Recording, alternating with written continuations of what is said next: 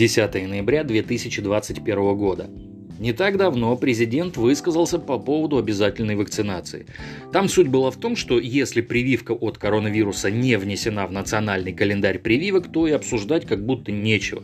То есть никакой обязаловки нет и быть не может. А вот сейчас зазвучали куплеты несколько иного рода. Председатель Комитета Совета Федерации по конституционному законодательству и государственному строительству считает, что введение обязательной вакцинации от коронавируса не нарушает конституционную конституционные права граждан России. А это значит что? А это значит, что вот эти ребята в высоких кабинетах после намека от самого президента упорно ищут лазейки для продвижения нового закона. А вот этот гражданин из Совета Федерации выступает в неприглядном амплуа лоббиста. Не явно, конечно, но тем не менее, потому что он заявляет прямым текстом, что реализация предложения об обязательной вакцинации возможна только через принятие соответствующего федерального закона. Правда, некий заслуженный врач, тоже сенатор, тут же заявил, что в настоящее время в Совете Федерации не обсуждается вопрос о введении законодательно обязательной вакцинации от коронавируса.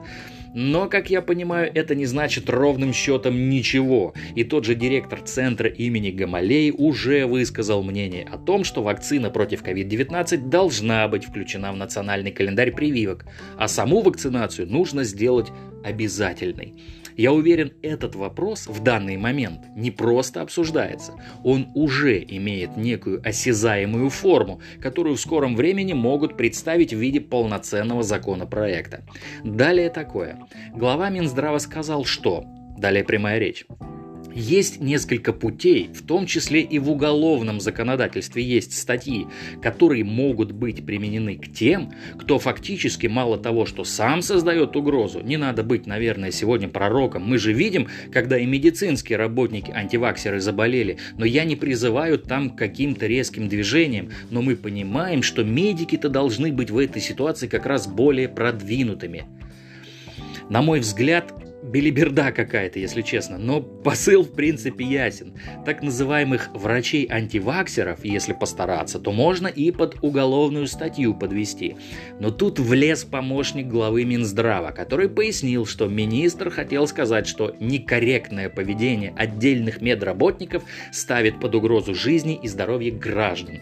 При этом на предложение депутатов о необходимости внесения изменений в законодательство, в том числе и в Уголовный кодекс, министр Министр однозначно ответил, что такие изменения не требуются, поскольку соответствующие положения и меры ответственности уже предусмотрены действующими законами. Ну, окей, принято. Так, в принципе, ясно. В продолжении темы есть такая информация. Некая доцент Омского государственного медицинского университета, умершая 29 октября от COVID-19, ранее предоставила фальшивый документ о вакцинации. И все было бы ясно понятно, но дело в том, что эта доцент принимала участие в агитации за вакцинацию в рамках своего вуза. Ее фотография была опубликована на коллаже преподавателей вуза. «Мы привились, а ты?» То есть человек, купивший сертификат, по сути призывал других людей вакцинироваться.